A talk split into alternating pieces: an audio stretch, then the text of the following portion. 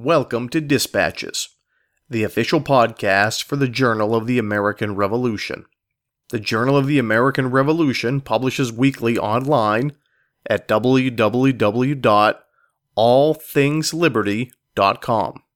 For the latest in research, reviews, and commentaries, America's most important history is available free of charge at the Journal of the American Revolution. You can focus in. You can see where you know mistakes are made. You can see how people react right? Um, what they do well what they do poorly. That's journal of the american revolution contributor connor robison discussing the battle of green springs. And he's our guest today. I'm brady kreitzer and this is dispatches. This episode is brought to you by rhode island publication society publishers of the new book, Revolutionary War Defenses of Rhode Island, by John K. Robertson. Available now wherever books are sold. Visit their site, ripublications.org, today. Hello, ladies and gentlemen, and welcome to another episode of Dispatches. I'm your host, Brady Kreitzer. Today, our guest is Journal of the American Revolution contributor Connor Robison, and he'll be discussing the Battle of Green Springs, uh, a little studied underappreciated part of the 1781 Virginia campaign. We here at the Journal of the American Revolution offer a platform to a lot of different people uh, historians, professional and amateur alike, museum specialists, and in the case of today with Connor, who's a first time writer, a creative writer. Connor believes, as you'll hear him describe, that his charge is to bring a lot of these battles to life, especially ones that are not as uh, well studied, perhaps, as others. Tonight's a perfect example of the kind of fertile ground available for study and research here at the Journal of the American Revolution. So sit back, relax, and enjoy our interview with Connor Robinson. Connor Robinson, thank you for joining us. Thank you for having me. It's a pleasure. Connor, you're a first time guest. Tell us about your background. So, I come from the Chicagoland area. I am not a trained historian in the sense that I have a degree. Uh, I am a creative writer by training. But I've studied military history since I was about six when my grandfather started telling me stories about his experiences in Korea. And I have sought as I have gotten older and I have learned more and studied more to bring a storytelling narrative arc, if you will, to the reconstructions of battles and campaigns and things like that to make them more accessible to people. Um, because military history as a discipline, you know, there aren't that many of us. And, especially with the younger generation, I aim to bring them more in, you know, because without uh, the next generation, military history will fade as a discipline. And that is not something I think would be good for uh, future generations, if you will. And beyond that, uh, I am a substitute teacher.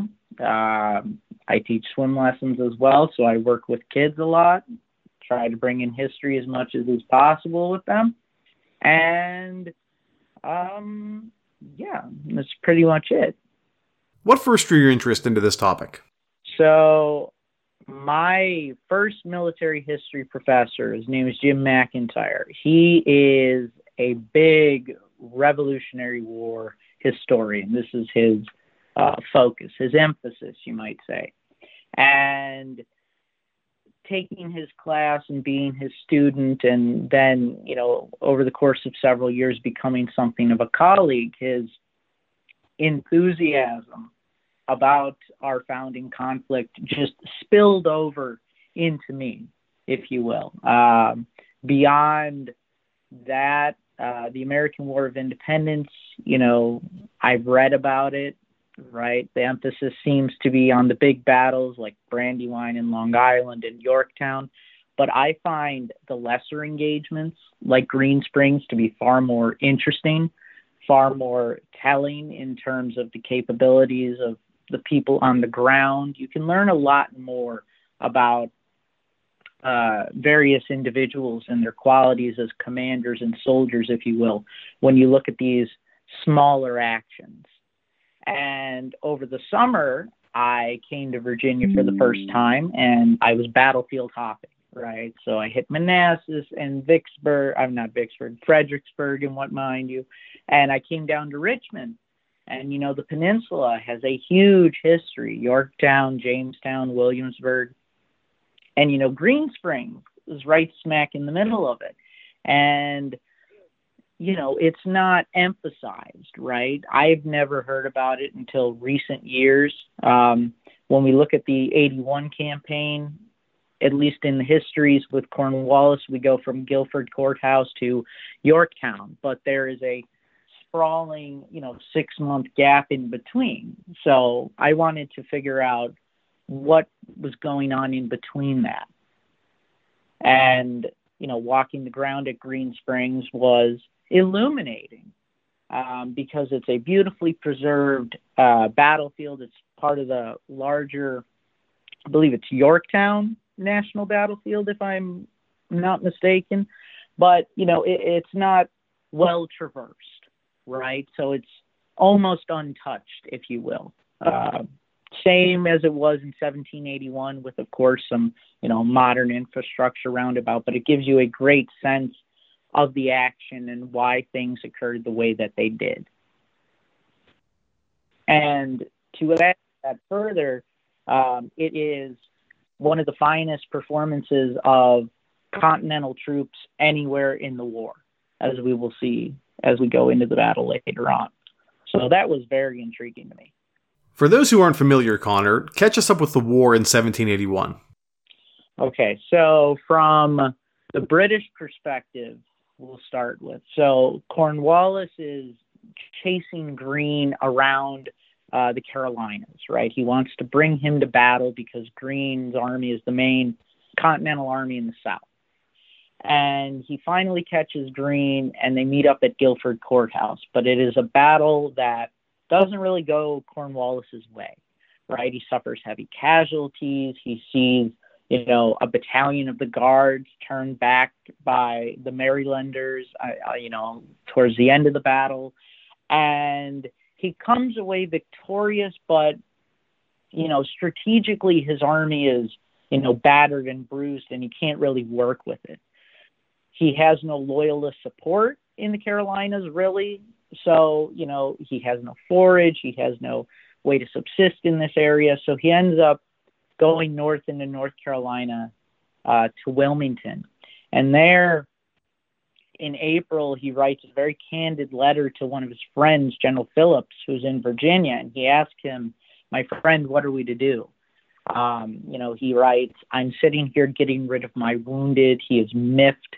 And so he turns to Virginia, which at this time was the richest of the colonies and had been relatively untouched throughout the war. And he sees in it an opportunity because Virginia is the conduit down which Washington is funneling troops to his southern armies. So Cornwallis is of the belief that if I can get into Virginia and disrupt things there and maybe subjugate it, then I can choke off the Carolinas from support from Washington and thus reduce them that way. Um, he's also looking for reinforcements because at Guilford he has suffered heavy casualties. And since January 1781, the British had sent something in the vicinity of uh, two to four thousand men, first under Benedict Arnold and then under General Phillips, um, on a series of raids up the James River. So Cornwallis believes that if he can come together with Philip somewhere around Petersburg, he can raise a large army and thus have a major impact on the strategic situation in that area. On the American side, you have a small continental army, about a thousand men, who comes under the command of the Marquis de Lafayette, and a score of Virginia militia.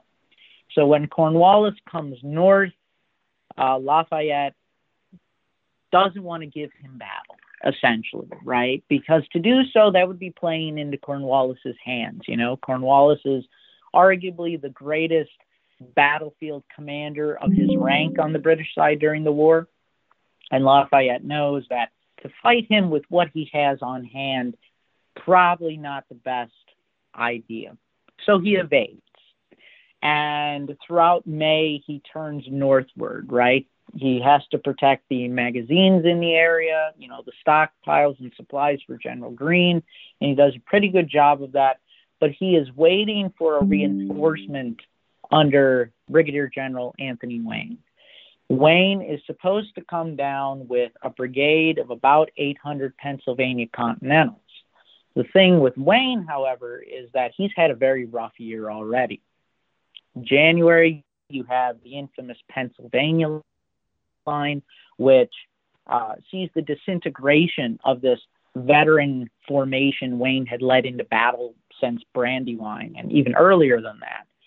And so, having sent about a thousand of his men home, being discharged because of that mutiny, he's got to rebuild his forces. And it'll take him roundabout till the end of May. Finally, early June, he begins his march down into Virginia and he is able to link up with Lafayette around the middle of the month.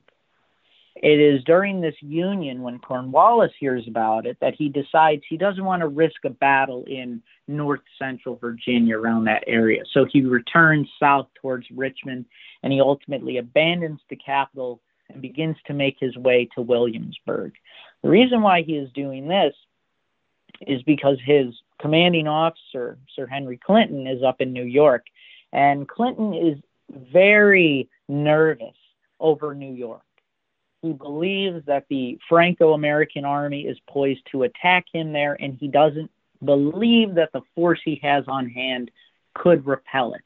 So he wants Cornwallis to head down the peninsula to the fortified base at Portsmouth and basically embark all these troops back to New York. Cornwallis, who is from his correspondence, is feeling a little guilty for having completely turned the operations of his commander on their head by going north instead of continuing into the Carolinas, decides to make his way towards Portsmouth, uh, obeying these orders.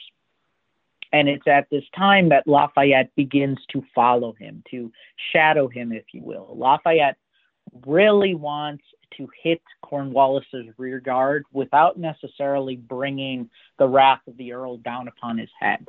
So if he can figure out a way of catching the British rear and savaging that in a battle, he will be well content. Cornwallis, however, knows full well what Lafayette wants to do, and he begins to prepare a trap somewhere along the James River uh, in early July. And that is how we come to the affair, because no one ever called it a battle, at Green Springs. Connor, what was Green Springs? So, Green Springs in 1781, it was a plantation. It was a shadow of its former glory, you might say. It began early, about 140 years earlier, uh, as a 900 to 1,000 acre tract of land given to a gentleman named Sir William Berkeley. And Berkeley was the royal governor of Virginia for a good part of the middle 17th century. Berkeley uh, begins to build the foundations of the plantation. Um, he is going to plant crops. He's going to diversify them. You know, tobacco is obviously the major cash crop in Virginia, but he wants to see what cotton will do, what other crops such as this may yield. In the middle of the century, of course, um, England is racked by civil war. And because Berkeley is a royalist, he effectively makes Virginia something of a royalist refuge in defiance of Cromwell. So when Cromwell sends a fleet out to Virginia, Berkeley ultimately yields his position, but not before having gathered about a thousand men to possibly contest um, Cromwell's seizure of Virginia. Ultimately, he steps down, but he returns um, after the restoration, and Green Springs from there grows in size. Until around 1781 when General Wayne shows up with his forces. It is effectively a farmhouse with a series of outbuildings, um, and it's one of a number in the area. So, you know, it's called the Battle of Green Spring, but there were a number of plantations along the James River at this time. So it was, you know, one of many. Who were the troop commanders on both sides of this conflict and what were their overall strengths? All righty. So, um, so Cornwallis's army, the what he brings out of North Carolina into Virginia is going to be around 1,400 officers and men, and these will include the Brigade of the Guards, what's left of the 71st Highlanders, the 23rd and 33rd Regiments of Foot, and he's going to absorb the forces which are are already operating in Virginia, so those under General Phillips and what had been Arnold's command. And with them, he rises in strength somewhere to around 5,000 men. Lafayette says, you know, the enemy strength is in about five to 6,000 men uh, around the end of May. So, one of the reasons why Lafayette doesn't want to fight him at this time is that Cornwallis has a bigger army than Lafayette, and an army probably of better quality because you have a lot of regiments here who, you know, their service goes all the way back to Breed's Hill or the New York campaign of 76. But you also have some new regiments like uh, the 76th Highlanders and the 80th Foot who will play very prominent roles at Green Springs. They are raised in 1779 and they only end up in America around 1780 and really their only taste of combat has been in Virginia as part of Arnold and Phillips commands. So they're relatively green units.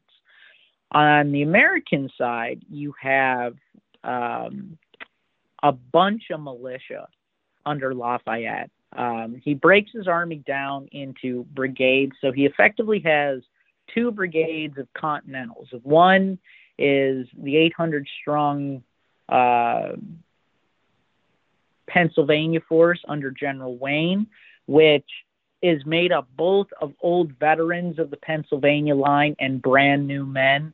Uh, Ebenezer Denny, for example, who plays a prominent role in the article, he was a 20 year old brand spanking new officer who will end up leading a company of veteran troops at Green Springs. So there are a lot of new guys like Denny in those three Pennsylvania battalions. And, you know, they are supported by another thousand or so light infantrymen drawn from a number of lines. You have men from Massachusetts and New Hampshire and others. And then you have a lot of militia, you have several brigades worth of them. Um, two of whom, under General Lawson and General Stevens, were veterans of Guilford Courthouse. So these are guys who had fought Cornwallis not three months earlier. Um, there were some among them who had, you know, run away at Camden, and there were many among them who were former Continentals. Both Stevens and Lawson, for example, were former Continental officers. So Lafayette has a mixed bag, but he's going to rely heavily on his two Continental elements to really, you know, seize the day, if you will. Um, against you know this mixed bag of veteran and new British and Hessian troops under Cornwallis. How did the battle begin? So it starts. Um, you could argue it starts on June 30th when Cornwallis is writing in his correspondence, "I would love to bloody Lafayette's nose somewhere along the James." So Cornwallis has to cross the James. Yes, cross the James River to the south side and then advance on to Portsmouth. Um, crossing a river with the enemy in the area, that's never an easy thing to do, right? Because you're vulnerable when you're crossing a river. So he decides that he's going to cross at James uh, at James Island, James City Island, right? Jamestown. And the reason why is that his position is anchored on the left on the river and on his right, as Colonel Banastre Tarleton says, uh, it's anchored by thick woods and ponds and streams. So, you know, it's a good, it's not easy to be outflanked from this position. So Cornwallis on the night of 5 July starts sending men and material over. He's going to send over the Jagers under Captain Johann Ewald and uh, Simcoe with the Queen's with the Queen's Rangers, and these are men who are fantastic independent commanders, right? Cornwallis says, make as much noise as you can, show yourself, make you seem like you're bigger than you are. At the same time, he is sending out agents. Tarleton writes of giving money to a dragoon and a freed slave to go into the American camp and sow disinformation among Lafayette. Lafayette doesn't have very many cavalrymen. He's got maybe a hundred or so. So his intelligence gathering apparatus is negligible. Nevertheless, he's confident. He believes Cornwallis only has his rear guard on this side of the river. Let's go get them. So, morning of 6 July, he begins to advance his two Continental brigades up front, but something happens. And the reports coming in are confusing, they're contradictory. So he decides to halt. He sends the bulk of his Continentals back down the road towards Williamsburg and sends forward an advance guard, a mixed task force under Wayne of about 500 men, which will include uh, 300 Virginia militia, around most of the cavalry under Major McPherson, and the 1st Battalion of his Pennsylvania Continentals. And they'll arrive at Green Springs around 2 p.m. in the afternoon. But Wayne is cautious, right? Wayne we consider General Wayne to be aggressive and impetuous and, you know, headstrong. But at Green Springs, he's very prudent, I think. He arrives around farmhouse around 2 p.m. and he sees in front of him thick woods that the only way he can get to them is over a marsh, right? Down a causeway, cutting through this marsh. So what he decides to do is he doesn't know what lays beyond these trees. So he's going to send forward his Virginia militia supported by the cavalry. If there's any enemy troops um, in those trees, they will root them out, basically. And as the Virginians move forward, they begin to make contact with this small element of Scottish Highlanders in the trees, right? About 20 or so, one officer says. And they start a shooting match, right, which will continue well into the afternoon. It starts around 3 o'clock or so. So Wayne takes a good hour to get himself organized. Meanwhile, Lafayette is riding up to the sound of the guns and he decides, okay, I need to bring the Continentals forward, right? I don't want to leave Wayne alone. So they're still several miles back down the road, so it's going to take them time to move up. Meanwhile, he decides, you know, I need to know what is the nature of the enemy, where his position is, so he decides to ride forward on a reconnaissance. He finds a spot along the James that gives him a good access of the British position on the southern bank. And he discovers to his horror, oh my goodness, there really aren't that many there. The British must be still in strength on this side of the river. So he goes racing back to Wayne, only to arrive to find Wayne in the fight of his life. By the time the first of the Continentals arrive on the field, Wayne has pushed the enemy out of the trees and is suddenly induced forward by the sound of a cannon, right? One of his officers, an officer of the Continental Light Infantry, is like, hey, General, let me go get that cannon. Wayne acquiesces. This officer, in command of about a hundred or so Continentals, moves forward through the trees, meets up with a Virginia officer who puts him on line at the edge of the woods, facing an open field looking towards the British camp. This officer begins to exchange shots with the British beyond the trees and realizes the British army is coming online and they are moving forward. And this officer effectively makes a one man stand for around 15 minutes. He tries to turn the British right, which is emerging to his front, because he believes, hey, this is only a rear guard, right? So the fog of war is playing a huge role in the development of this action.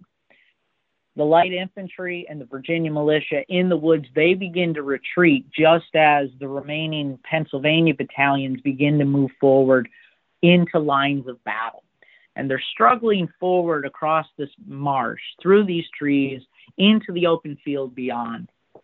And as they come online, they're in a compacted formation right? They are following uh, von Steuben's dictums that they learned at Valley Forge, right? They're shoulder to shoulder. They're on a you know a limited frontage, comparable to the British, who are coming forward on a two brigade front with their uh, forward elements a yard apart or so, right? The riders, especially the Pennsylvanians, are very observant of this, right? The British light infantry on the right are shoulder width apart. And the two Scottish battalions, the 76th and the 80th, similarly, they're coming up on the British left and they are in a looser tactical formation comparable to the Pennsylvanians. So as Wayne moves forward, he realizes I'm already being enveloped, right? My flanks are about to collapse. I'm going to get crushed. And so Wayne does what Wayne does best. He orders in advance. He writes in his official report to Washington, I ordered a charge. And he says, amongst a host of difficulties, you know, this was the best option I had at the time. So he sent them forward in the belief that by doing this, I will check the British. I will stun them momentarily and I will enable myself to have that space. He's buying space for time, basically have that space to withdraw my forces in good order. Because remember, to his rear, he has thick woods and a marsh. You do not want to be retreating across that with the enemy coming at you full tilt with a bayonet. So the Pennsylvanians come online. They have a few cannon with them in support, and either flank is anchored by what's left of the Virginia militia and some of that Continental Light Infantry that had come forward earlier. So they come online and they begin to exchange volleys with the British. All right. How long this lasts depends on the source. Uh, Ensign Denny, fighting his first major battle, says that we were engaged for no longer than three to four minutes.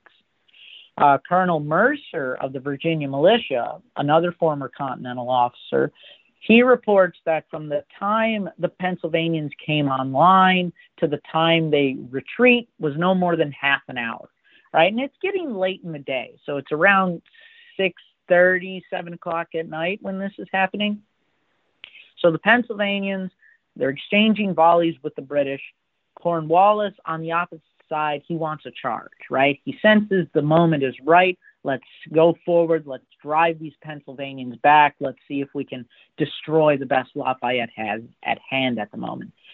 And so, according to one, again, an officer of the 76th, the Earl rides forward and he taps his cane on the shoulder of a Highlander because, you know, he's bellowing frantically, but in the volume of fire being unleashed, no one can hear him.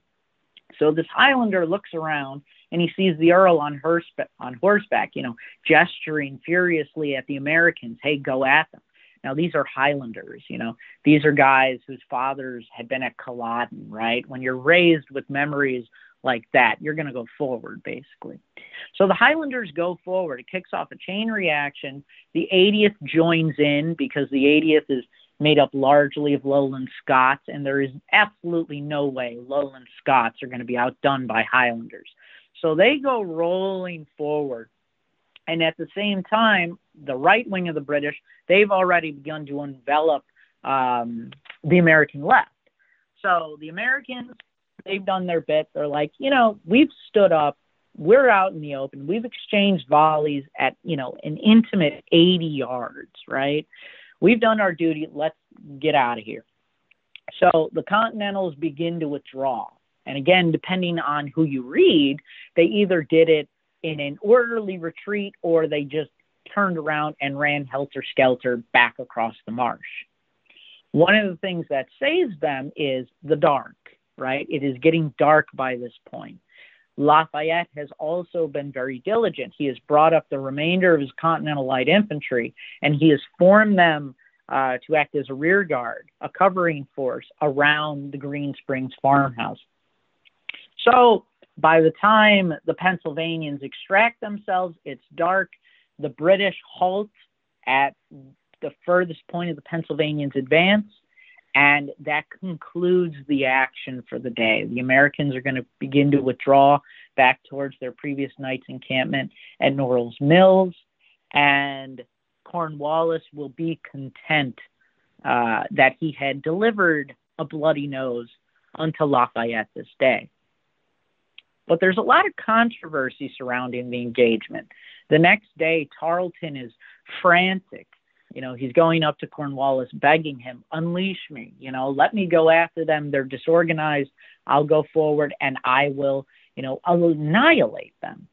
And in his post war writings, you know, Tarleton is, uh, you know, he is adamant that had Cornwallis let him pursue the disorganized Americans, it would not have it would have prevented, in his words, the combination which produced the fall of Yorktown and Gloucester.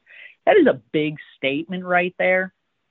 I don't necessarily agree with that simply because Cornwallis was obeying Clinton. He was, you know, absolute. We are going to Portsmouth.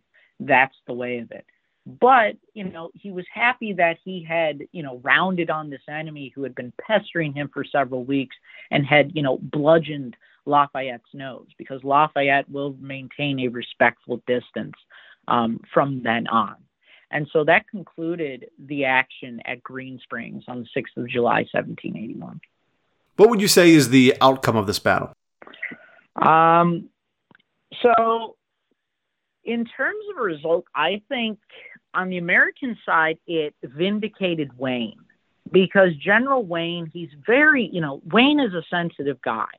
When we really look at him, especially in the wake of defeat, you know, he orders that, you know, he wants the court martial after Paoli. Um, he is very um, uh, placatory, if you will, to Washington in the wake of the repulse of Bull's Ferry, right, where he couldn't control his troops and they suffered a humiliating repulse. Um, and then, of course, the mutiny of January. You know, Wayne is this is his line. You know, Wayne and the Pennsylvania line are one. And so when this happens, you know, Wayne is he is extra sensitive about the quality of his troops that he's bringing into Virginia right? Green Springs is the first big battle of the Pennsylvania line since the mutiny of January. And so Wayne is, you know, well contented by how well they do, right? They go forward and they're they're never more than 800 Americans engaged at Green Springs and they're going forward against about 4,000 plus Brits and they go forward even as they're they don't shatter. They go forward, they do their business, and then they extract themselves to fight another day. So, in that regard, you know, Green Springs is it's a defeat for the Americans, yes, but it's one of their finest tactical performances of the war. On the part of the they, you know, did what they, you know, what Cornwallis had planned to do. It worked almost to a T right? He baited Lafayette, he baited Wayne, he waited until the Continentals showed up because he doesn't reveal his full strength until the Pennsylvanians come forward, right? Because, you know, Cornwallis doesn't really care how many militiamen he slaughters. He wants the Pennsylvanians. He wants to break Lafayette's back if possible. And so, having done this, you know, he continues on his way to Portsmouth right? Um, and that is the result of Green Springs for both sides. You know, um, it is a footnote in the looming shadow of Yorktown, right? It, it doesn't necessarily bring about Yorktown, but it, you know, had it gone the other way, you could argue, you know, Yorktown may have happened in a different way, if you will. How does this article help us understand the Revolutionary Era better? That's an excellent question. I think Green Springs, because it was a small action, um, it's forgotten, right? It's a sideshow. It is a footnote, right? And we tend to be you know, fascinated by the big encounters, right? We, you know, that's why there's so many books on Gettysburg, if you will, you know. But it's in these smaller, more intimate actions that we get a better sense, I think, of individual officers, um, their quality, how they react as soldiers, right? Because when you look at smaller engagements, you don't have to cast your gaze over so uh, you know, as large a canvas, basically. Excuse me. You can focus in, you can see where, you know, mistakes are made, you can see how people react, right? Um, what they do well, what they do poorly. Also, Green Springs, I think it does, it goes a lot to, you know, showing the prudence of Wayne because Wayne doesn't just go bullheadedly forward, right? He sends out skirmishers initially. He brings his men online and he extracts them when it's necessary to do so. And he has an absolutely agonizing decision at Green Springs. Send his men forward into, you know, the jaws of death to borrow Tennyson, right? To borrow from Tennyson. So when we look at the smaller battles, right, I think we get a better sense of the ebb and flow of the American War of Independence because it is these smaller actions where the majority of the combat is witnessed, right? These, you know, big skirmishes and lesser skirmishes, they are, these are the things that fill in the gaps between your brandy Brandywines and your Germantowns and, you know, your Guilford courthouses and your Yorktowns. And I think we do ourselves a great disservice by not looking at these lesser encounters because there is much to be seen and garnered from these small battles, if you will. Connor Robison, thanks again. Thank you so much. The music played in this episode included works by Kevin MacLeod and the Sturbridge Colonial Militia. Any unauthorized reproduction or use of this podcast, without the express written permission of the Journal of the American Revolution, is strictly prohibited. For everyone here at Dispatches, I'm Brady Crytzer saying so long.